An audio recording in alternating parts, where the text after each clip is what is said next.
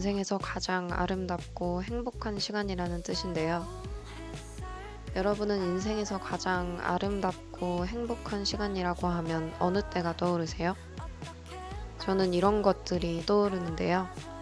방탄소년단의 I Need You, 세븐틴의 아주 nice, 엑소의 Call Me Baby, 혹은 워너원의 Energetic, 저를 가슴 설레게 했던 15의 점심시간.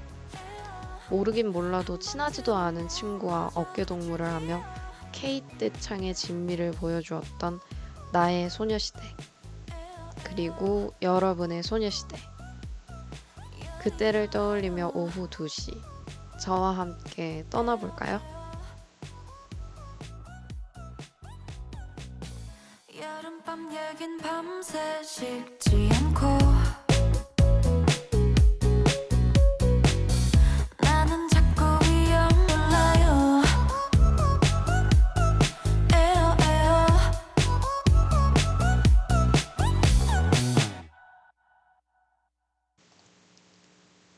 라디오 시작 전 방송 청취 방법을 안내해 드리겠습니다.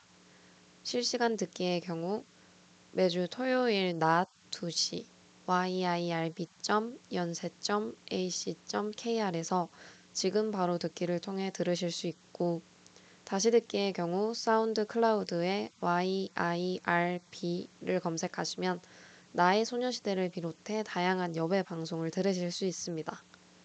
저작권 문제로 다시 듣기에서 듣지 못하는 음악의 경우 SoundCloud에 업로드된 선곡표를 통해 확인하실 수 있습니다.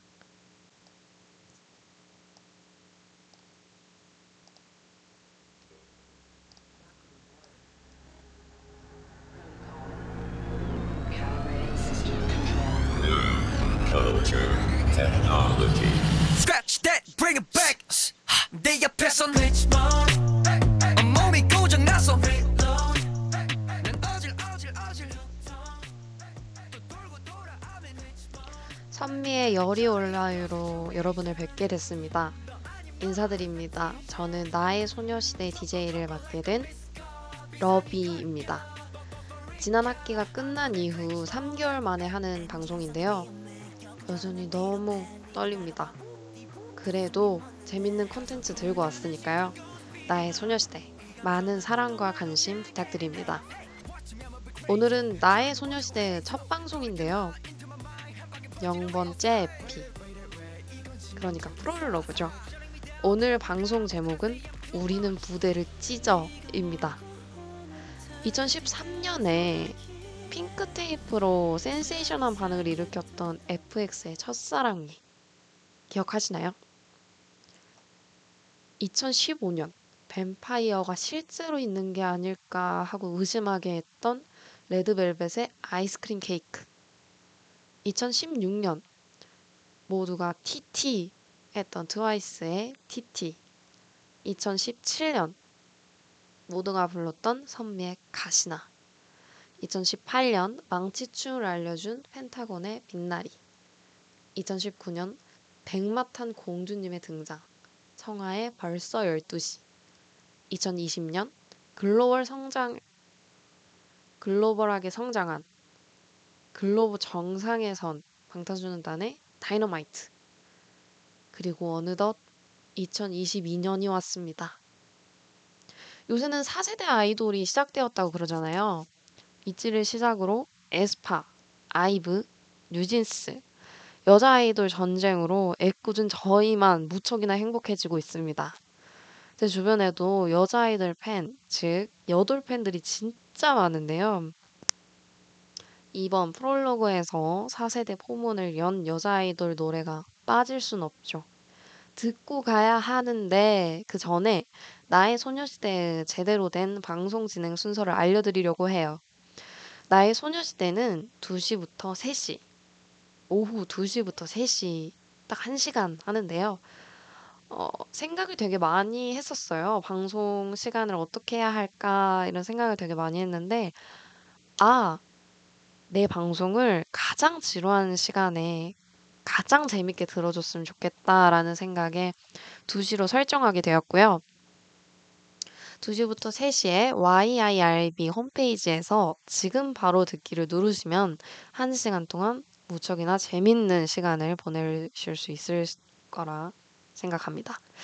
사운드 클라우드에서는 무제한적으로 마음껏 들으실 수 있으니 나의 소녀시대 이 제목만 기억하고 가실게요. 1시간 분량의 저희 방송은 첫 번째 코너 네 이름이 뭐야? 에서 매회 한 팀에서 두 팀 정도의 아이돌을 소개하며 시작될 텐데요.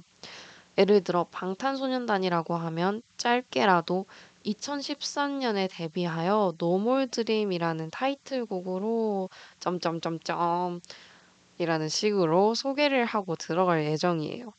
이 과정이 사실 혹자에게는 좀 지루하게 느껴질지 모르겠어요. 하지만 저는 어느 가수의 노래를 듣기 위해서는 그 가수를 먼저 알아야 된다고 생각하기 때문에 이러한 결정을 하게 되었습니다.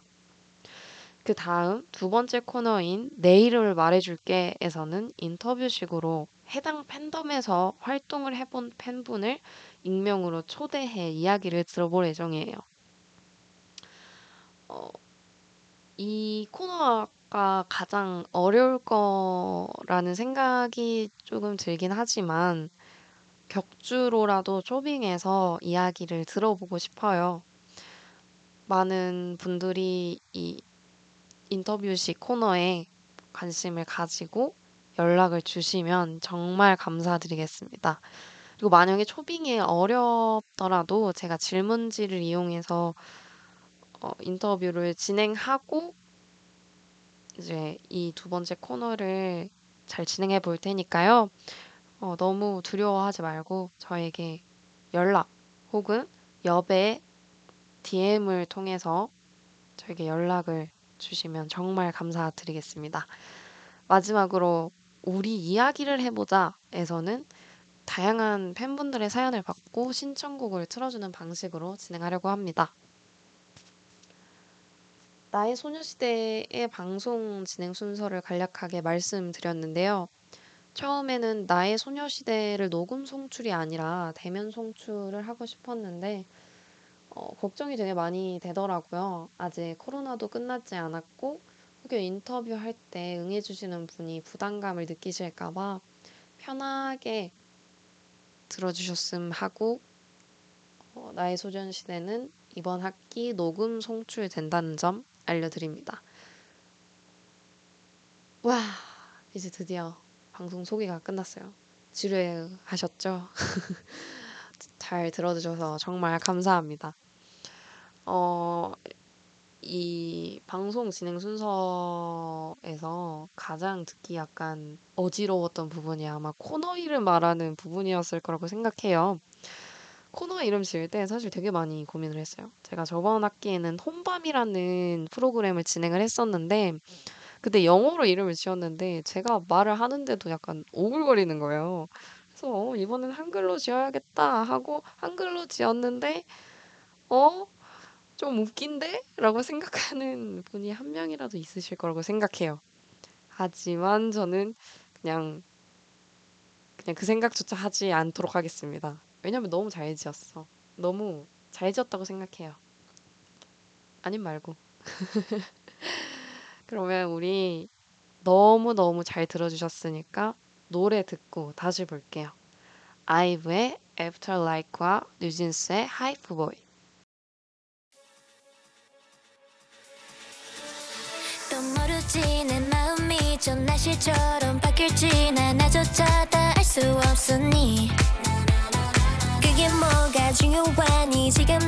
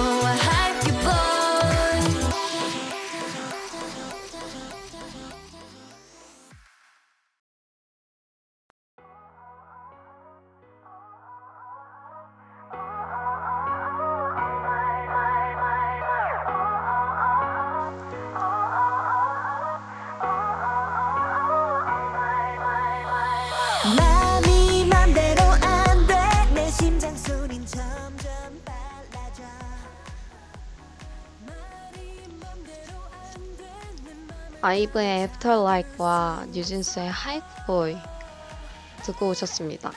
두 팀 다 아카라카에서 뵌 분들인데요. 저 진짜 뒷목 잡고 쓰러졌습니다. 와, 진짜 너무 예쁜 거예요. 여러분도 그러신 적 있을 것 같은데요. 그냥 너무 예쁘니까 말이 막 안 나와. 와, 막 가슴이 막 벅차고 뭐지? AI인가? 싶고 그 정도로 신선한 충격을 받았습니다. 첫 무대가 뉴진스가 나왔는데 Hype Boy를 제일 좋아하는데 Hype Boy를 안 하고 집에 간다는 거예요. 아 진짜 저 울 뻔했어요 그때. 아니 왜 안 해? Hype Boy 너희 Hype Boy 안 할 거야? 이럴 거야? 하면서 뿌행하고 동기랑 어깨 동무하고 울 뻔했는데 다행히 앵콜 무대에서 불러줘서 감격하고 다시 쓰러졌습니다. 아카라카 너무 힘든데 또 너무 가고 싶고 그래요. 사실 제가 시간상 두 곡만 들려드렸지만 우리는 4세대 아이돌 하면 에스파, 있지 당연히 떠올리시죠? 3세대 아이돌을 보다가 4세대 인기 아이돌을 보면 우리가 좋아하는 얼굴이나 스타일이 많이 변했음을 느껴요. 그게 너무 신기하다가도 사실 제 학창 시절 아이돌은 이제 어, 치얼업 샤샤샤로 유행했었던 트와이스가 제가 중학교 때 나왔었고 레드벨벳 여자친구 딱 2세대였었는데 그때 노래랑 지금 노래 들어보면 진짜 많이 변했죠. 우리가 수요하는 노래들이요. 막 요새 애들은 광야 가잖아요. 막 에스파는 나야 둘이 될 순 없어 막 이런 거 하잖아요. 광야 세계관 혹시 아시는 분 있으세요? 저는 공부는 나름 한다고 하는데 아직도 잘 모르겠어요. 그 이수만 선생님이 무슨 생각을 하시는지 잘 모르겠어. 혹시 아시는 분이 있으면 여배 DM으로 러비 제가 한번 광야 세계관 입덕시켜 드리겠습니다라고 보내주시면 이제 속성 코칭 받도록 하겠습니다. 네. 그래도 SM은 SM인 게 도입부가 너무 세련되고 멋있어요. 그렇지 않아요? 특히 샤이니하고 FX 도입부가 장난이 아닌 것 같은데 제가 BGM으로 깔고 있는 노래가 다 지금 SM 노래예요. 첫 번째 노래는 NCT 드림의 버퍼링이라는 곡이었고 이번에는 어, FX의 All Mine이라는 노래를 깔았는데 제가 이제 혼밤에 있을 때는 혼밤은 밤, 아, 밤 11시 방송이라 이제 좀 잔잔하고 이제 농담을 하기엔 약간 엄숙한 그런 분위기에서 진행이 돼서 inst를 되게 많이 깔았었는데 굳이 인스트가 아니어도 전혀 위화감이 없는 노래들인 거예요. SM 노래들이. 어, 진짜 말로 설명할 수 없을 만큼 너무 좋은 노래들이라 어, 이렇게 생각을 하기로 했죠. SM 이 배운 변태들 너무 좋아. 예전에 아이돌이라고 하면 사실 YG, SM, JYP로 설명이 가능했잖아요. 근데 그때가 이제 2세대, 3세대 그쯤 이제 YG에는 뭐 트웬티원, 빅뱅 뭐, 일, 뭐 지금 위너하고 블랙핑크가 있긴 하지만 그때였고 SM은 이제 엑소, 샤이니, FX 이제 레드벨벳 나오기 시작했을 그즈음이었고 JYP에서는 이제 2PM 뭐 원, 원더걸스는 저한테는 조금 옛날이고 이제 2PM 뭐 갓세븐 뭐 이런 친구들이 있어서 진짜 거의 케이팝이 이 세 기획사로 설명이 가능했었어요. 근데 어, 지금 많이 바뀌었죠. 예, 바뀌었어요. 여자아이들도 큐브고 일단 큐브도 그렇게 작은 회사는 아니었어요. 이제 비스트가 원래 큐브 소속이었잖아요. 근데 이제 막 엄청 큰 회사도 아니었죠. 그런 여자아이들이 큐브 소속이고 민희진 CEO가 내놓은 뉴진스 또 신생회사잖아요. 아이브는 시- 스타쉽이고 이전에도 이제 큐브가 포미닛을 만들었고 스타쉽이 시스타를 만들었는데 그렇게 막 기획사가 막 떠가지고 말을 하는 경우는 없었어요. YG, SM, JYP가 유일했는데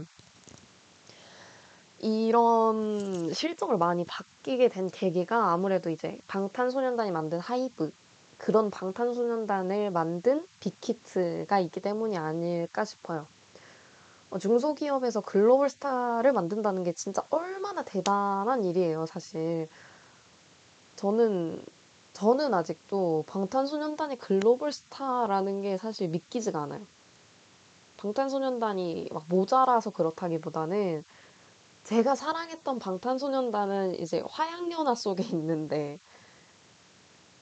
다이너마이트, 버터 이런 노래 나오면서 음, 되게 약간 이상한 기분이 들었던 것 같아요.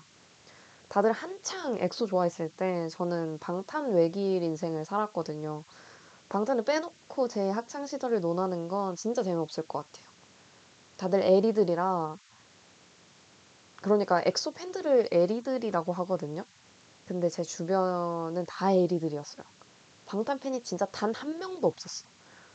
제 친구들도 저 때문에 방탄을 알게 됐을 정도로 제가 방탄 팬이었어요. 그리고 그만큼 방탄 팬이 없었고 그때가 이제 막 쩔어 나왔을 시기였는데 이제 막 아이돌로서 자립하는 시기였던 것 같아요. 방탄소년단한테는. 이제 막 대중들에게 얼굴 좀 많이 어, 뭐 지금으로 치면 더 보이즈의 영향력 정도이지 않았을까 싶은데요.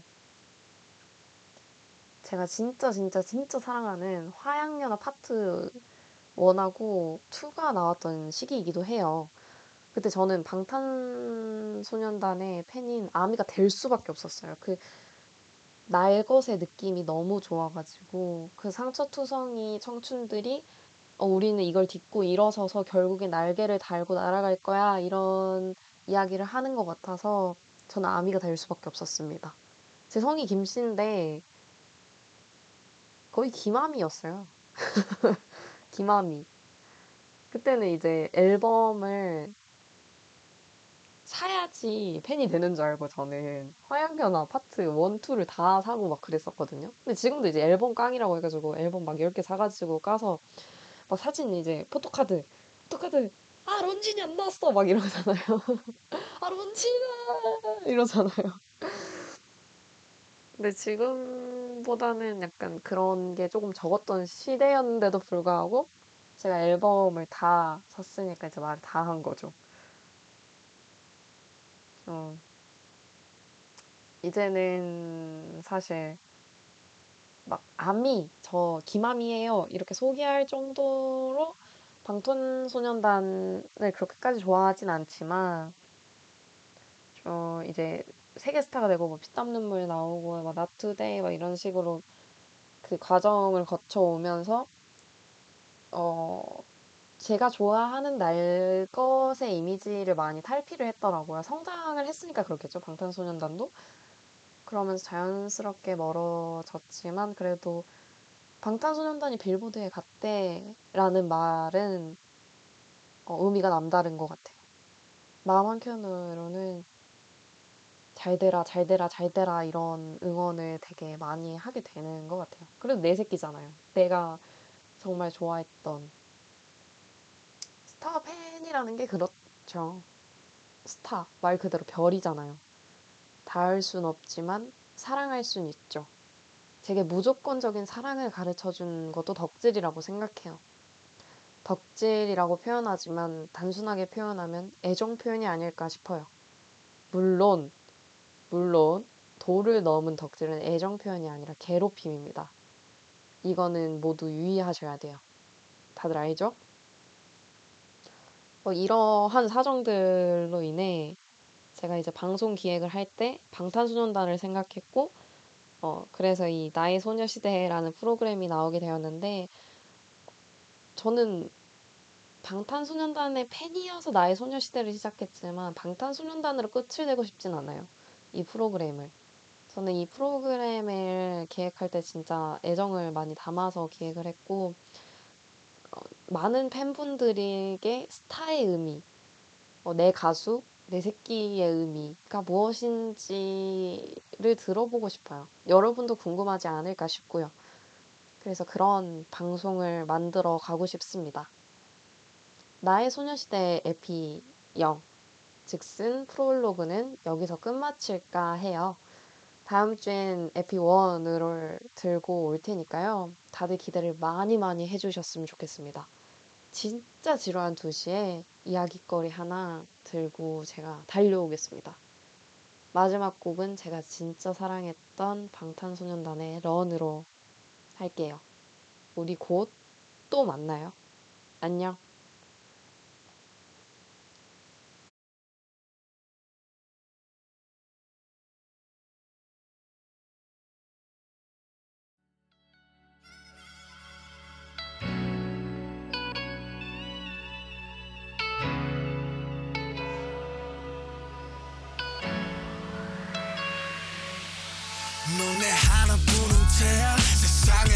하나 널 향해 피었지만 난 자꾸 cry cry